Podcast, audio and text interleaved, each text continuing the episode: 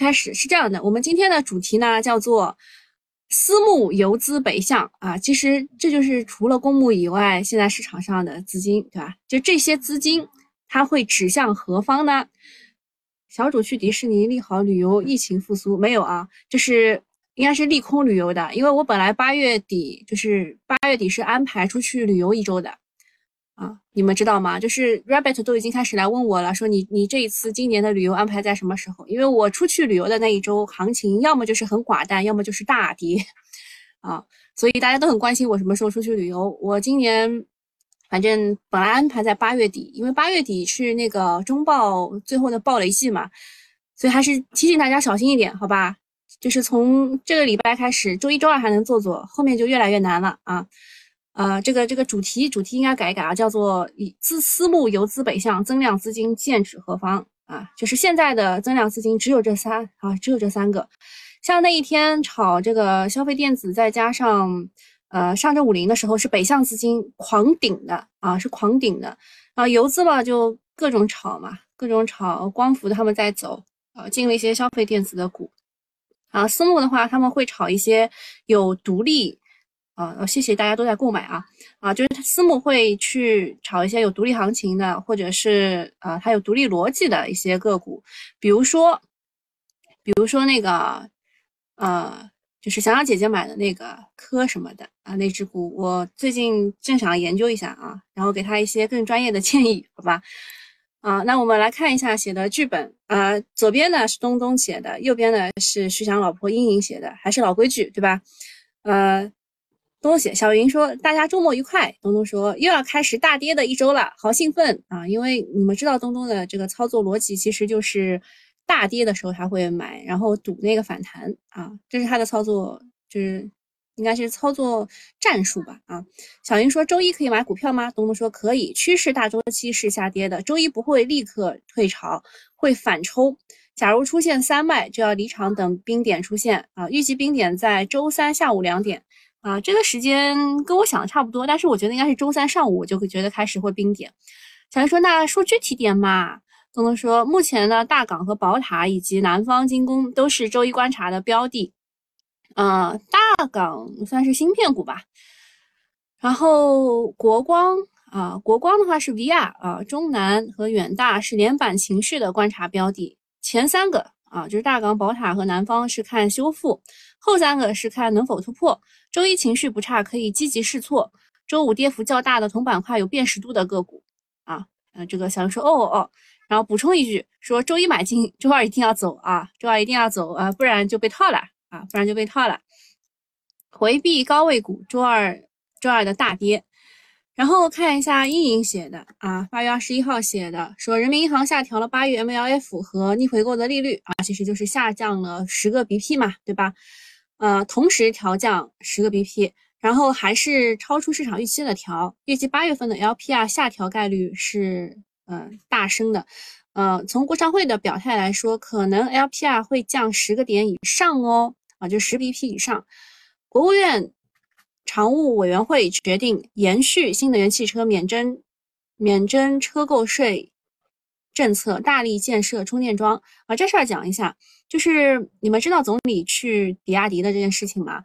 然后网上流传出来的这个视频当中，其实总理是很坚定的说啊，就是会延长1年嘛。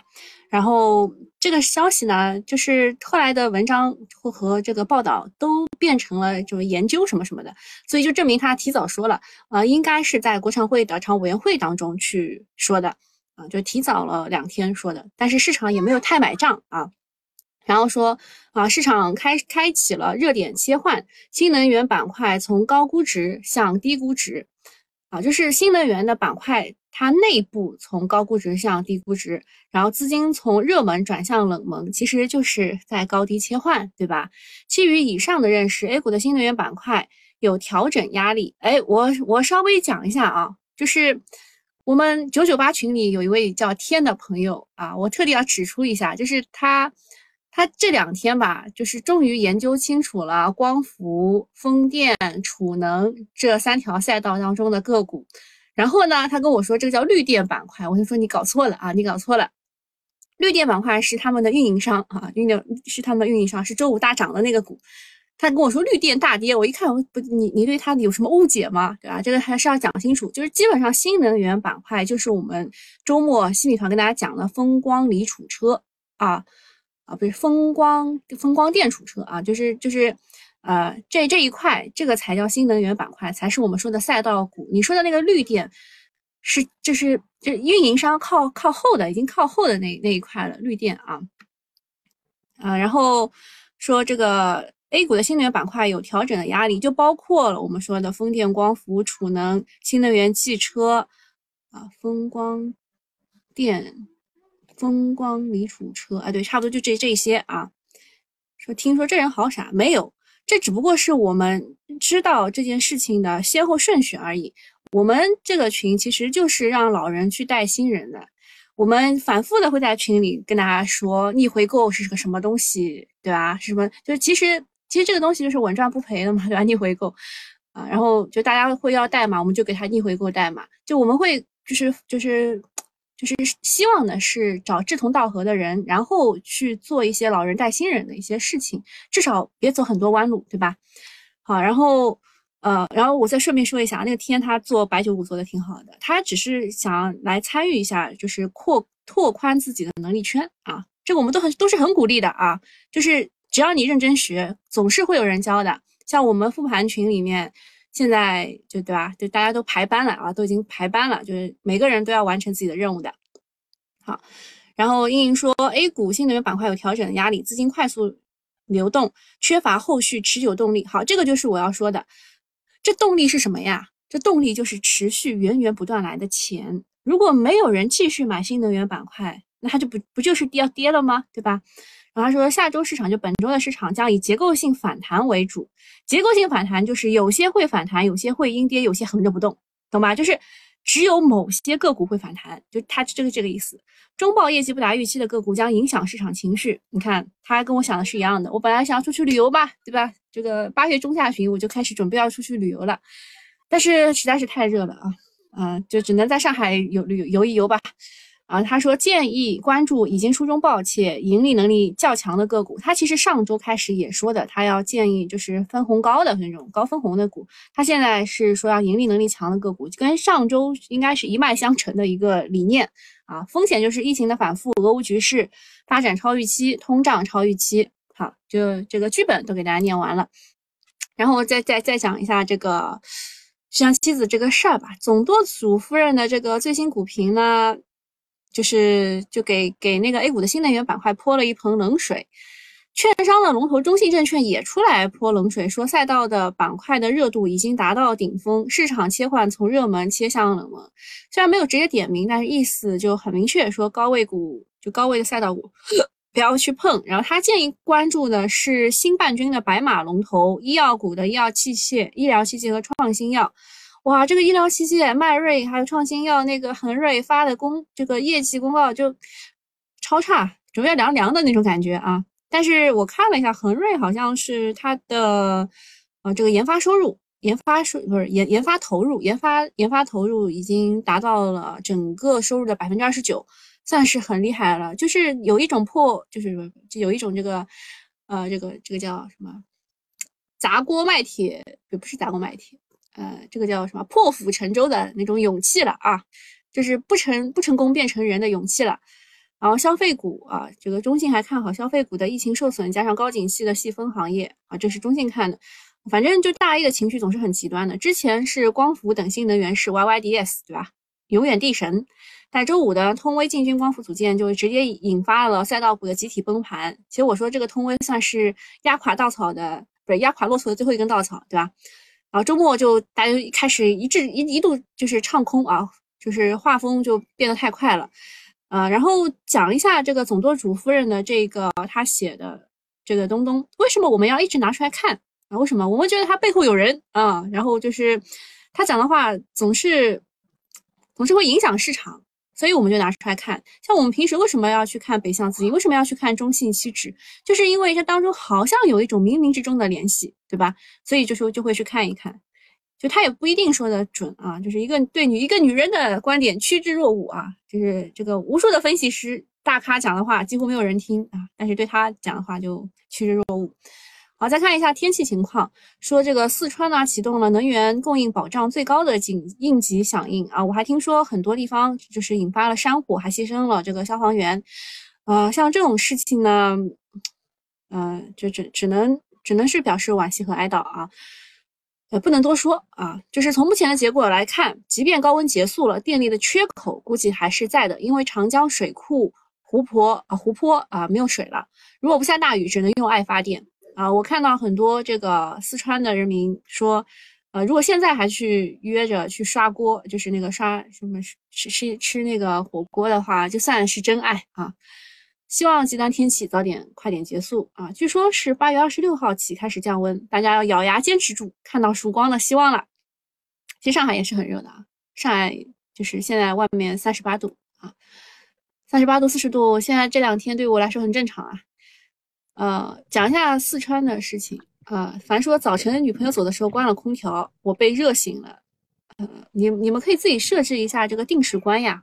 我们家就是开12个小时，然后关6个小时，然后再开12个小时，这样实在是太热了，没办法啊。就是我们以前是就是开6个小时关12个小时，现在已经变成了开12个小时关6个小时了啊。就是实在是太热了，我们家的电费我都没好意思看。反正就一直开着吧，反正说连续开了1周了哈，那还是要关一关的，通风还是要做的。然后说这个四川这个事情啊，我先说一下，应该是因为他们80%是水电嘛，所以就是它是全国水电的大省，然后他们遭遇了百年难遇的干旱，这个干旱其实。之前我不知道你们知不知道，我们聊天的时候提到的，就是我知道之前他们是放过一次水，就是他们认为今年是汛期啊，就是丰水期啊，然后他们5月份好像放掉了一些水库里的水，要去迎接这个就是降雨的，没有想到啊，就是预判错误啊，这个也算是预判错误，导致就严重缺电。就是没有水了，就是不能用水力发电了，所以就他们就导致了严重缺电。然后上海呢也是停掉了黄浦江两岸的，然后陆家嘴地区的景观照明。虽然工业用电还没有停，但是也意味着各地电力的紧缺预期已经上升了。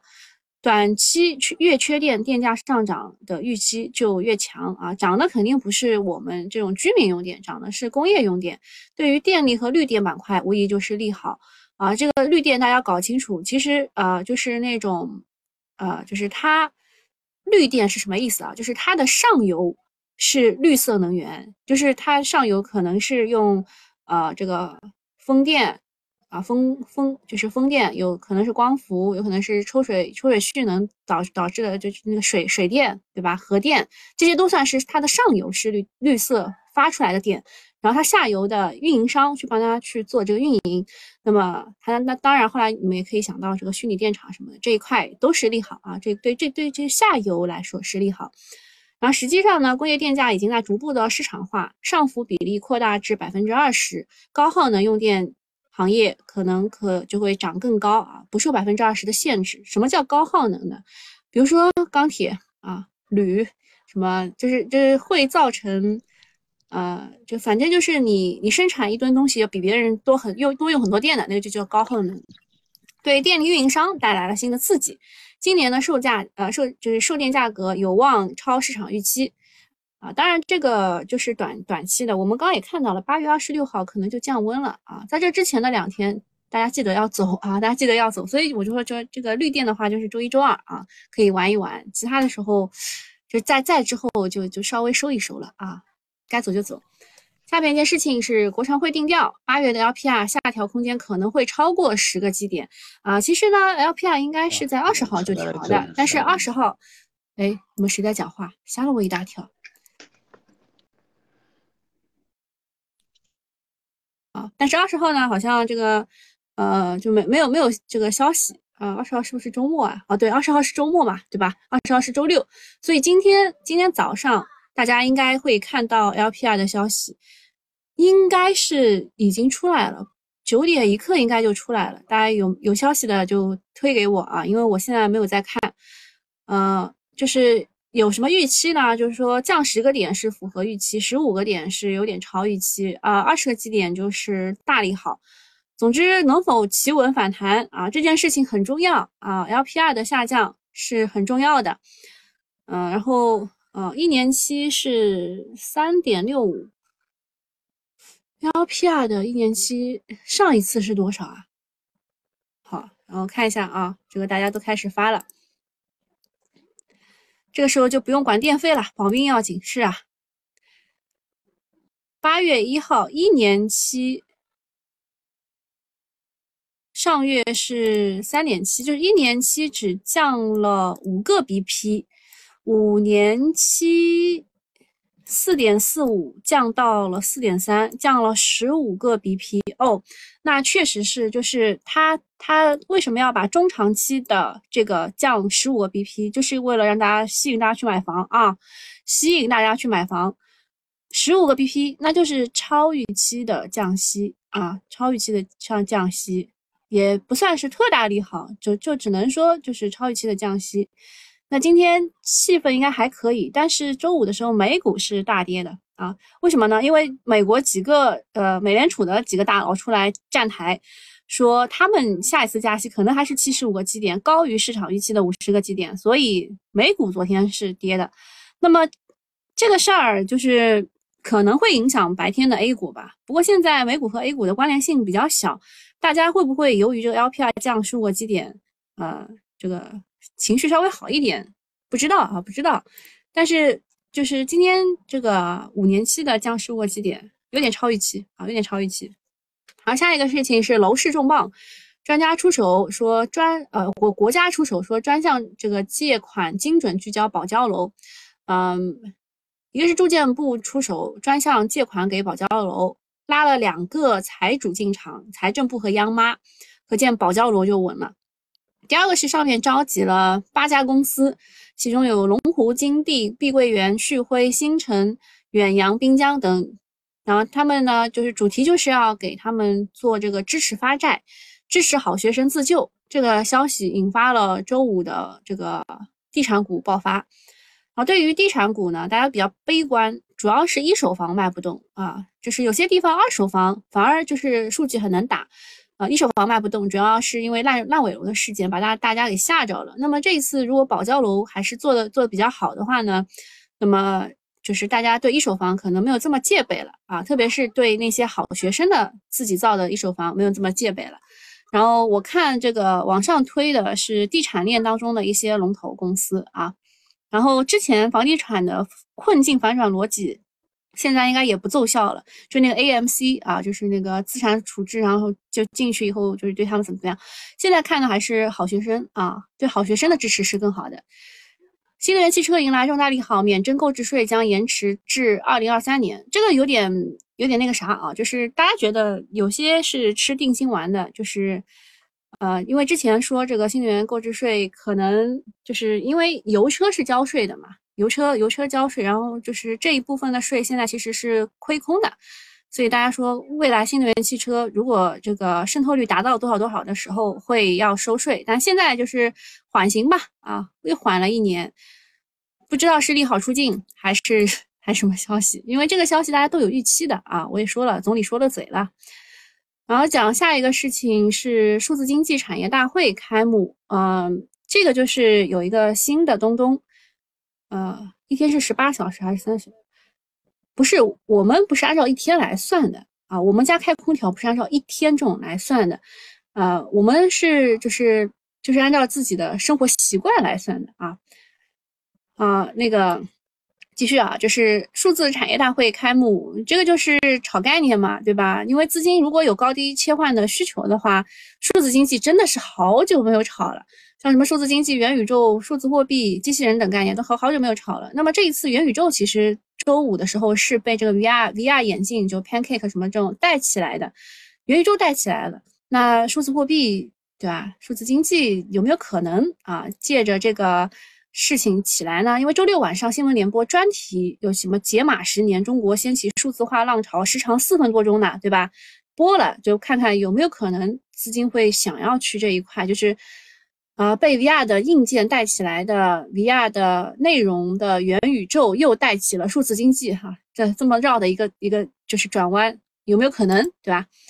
下面一件事情呢，讲一下 VR 的设备啊，国光电器。那周末的时候有人来问的，就是我们新米团的时候有人来问说他买了9块多的成本，真的是恭喜恭喜啊！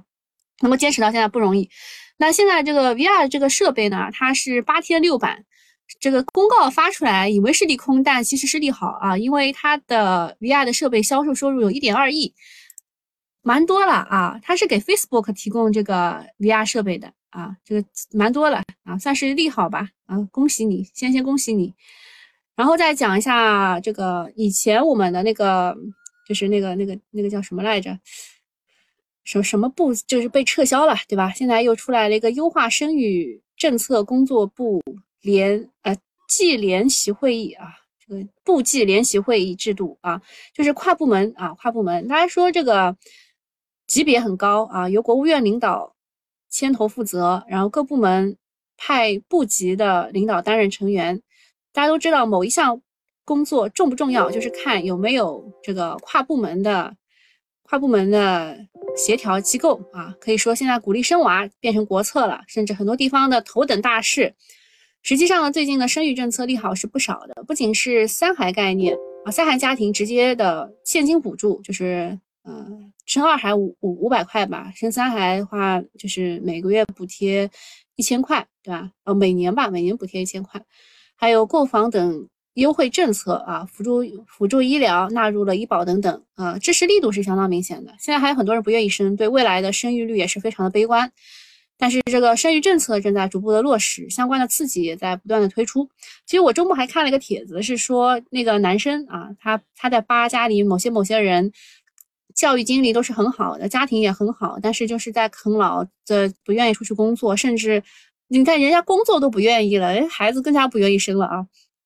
就现在大家都是这个情况啊。那么三胎和辅助生殖还有学前教育这些板块其实可以看，但是不一定主力就拉，就看钱我会往哪儿去。再说一下这个其他消息，一个是中证1000指数挂牌即将满月。持仓量明显增加啊，这个消息是各个地方都报道了。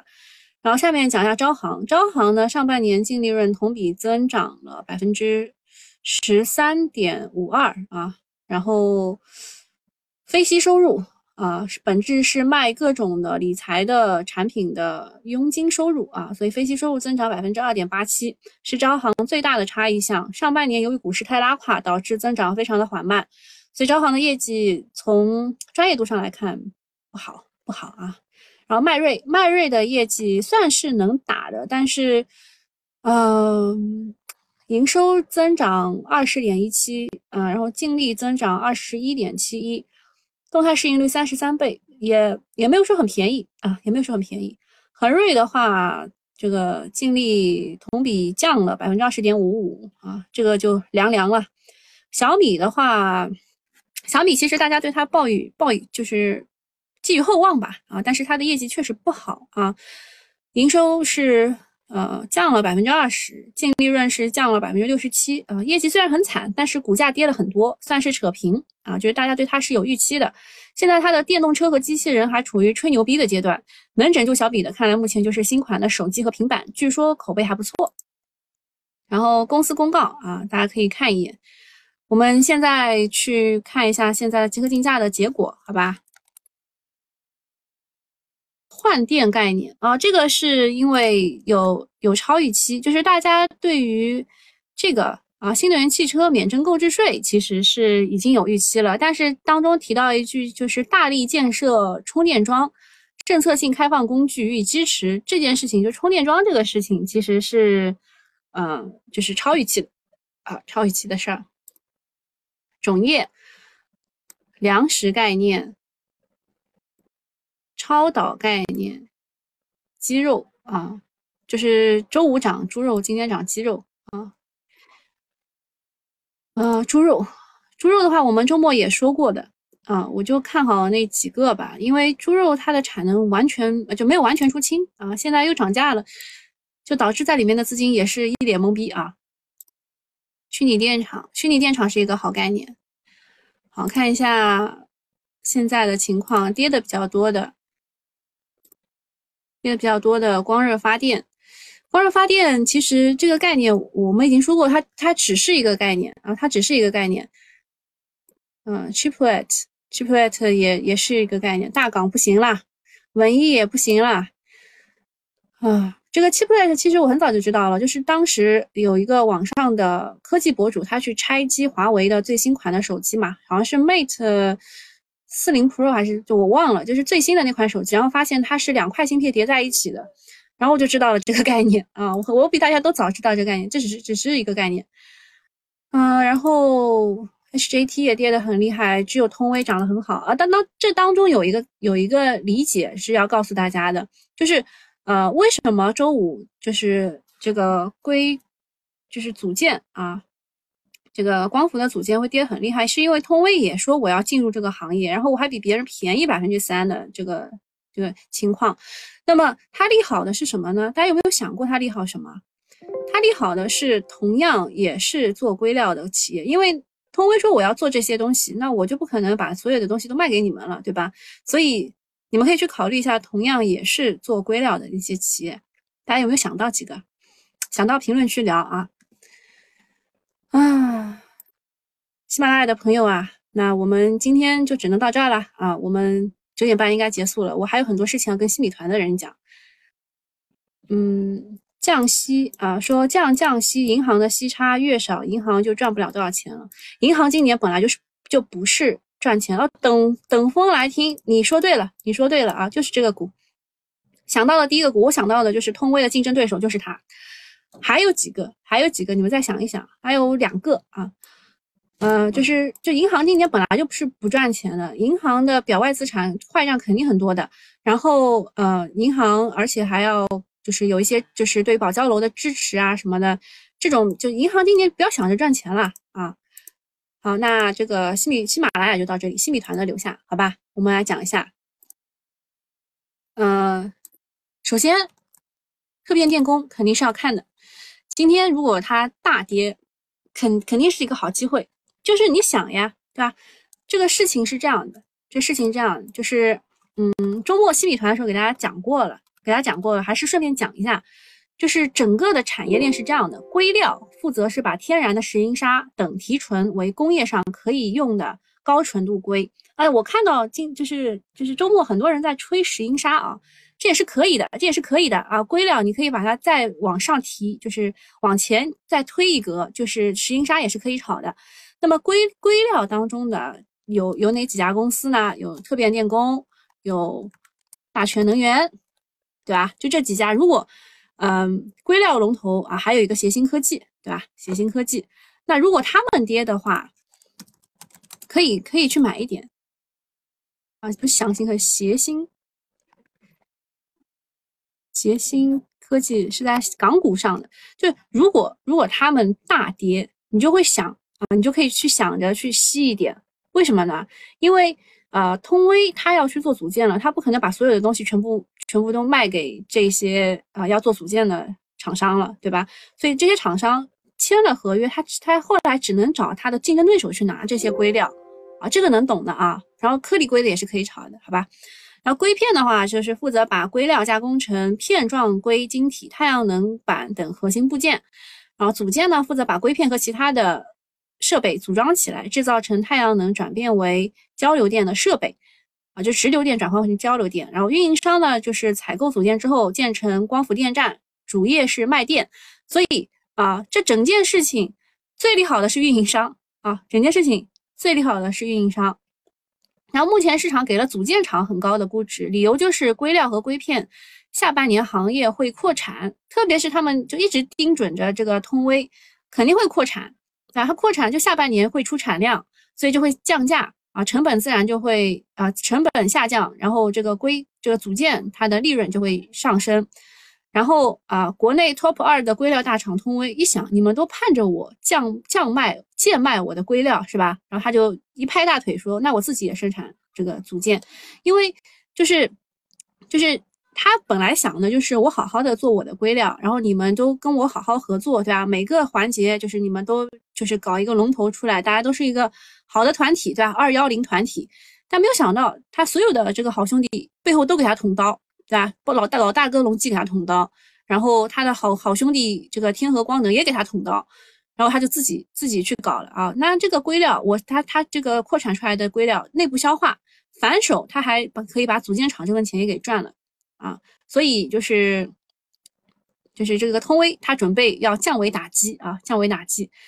然后最利好的是这个运营商就大涨了，华能国际、华电国际这些我都讲过了，对吧？而且好像据说是要给运营商又要发补贴了，对吧？补贴是欠着的啊，补贴是欠着他们的，就终于要给他们就发补贴了。那组件厂其实他也不会坐以待毙的，肯定会寻找反制的方法，反制的方法就是寻找其他的硅料厂商和他们合作，是吧？但是眼前亏肯定是吃定了啊，短期。目前很难是维持高估值的，所以就是你们后面那几个就不要看，硅片组件就暂时不要看啊。然后运营商是可以看一看的，我有没有讲清楚啊？讲清楚了应该。然后再讲一下这个 VR 这个设备 ，VR 设备的话有很多啊，比如说红利智慧、歌尔股份，还有提到的 VR 当中的一个增量就是偏光片啊，我可以给大家看两眼。啊，这些呢就是大吹的 VR 设备。现在的情况是这样的，从双向股份开始，它是搞这个增量PMMA 的，我应该是跟你们讲过的，就是周末的时候跟你们讲过的啊，就这三只啊，就这三只。然后联合光电的话，是因为它有 Pancake 的量产的能力啊 ，Pancake 其实就是做的扁一点的啊，轻薄型的 VR 眼镜的那种东西啊。然后深纺织的话是偏光片啊，它已经是3个一字板了，那就是可以带动的是三利普、冠石科技，然后后面几个都是有一个就是超跌反弹那种感觉的啊，这几个都算是偏光片，偏光片也算是就是 VR 当中的 Pancake 路线当中的一个增量啊，它是光线稳定器啊，光线稳定器就大概就这么些股吧。冠石科技是由于它流通市值非常的小，所以很容易被操控，你们可以看一下。哦，我一边在讲它一边涨停啊，就这个股可以看一下啊，因为它这个流通市值比较小，然后只要深纺织能够继续顶一字，它应该问题是不大的。再讲一个什么饿了么和抖音达成协议，这当中看到跟饿了么有关的是华联股份和三全食品。这个我倒是不建议你们花很多时间去研究，看一看就好了，好吧？就主要把时间放在这个 VR 设备当中的研究，因为 VR 设备是有很多资金进去了的啊 ，VR 设备是很多资金进去了的。VR 内容也没有什么，歌尔立讯是是中军，对吧？歌尔立讯是中军，然后龙力也可以看一看。它技术面好啊，好，其他就不多讲了，其他都不多讲了啊，大家去开盘吧啊，还有记得明天我要请假啊，明天我要去迪士尼，就这样，拜拜。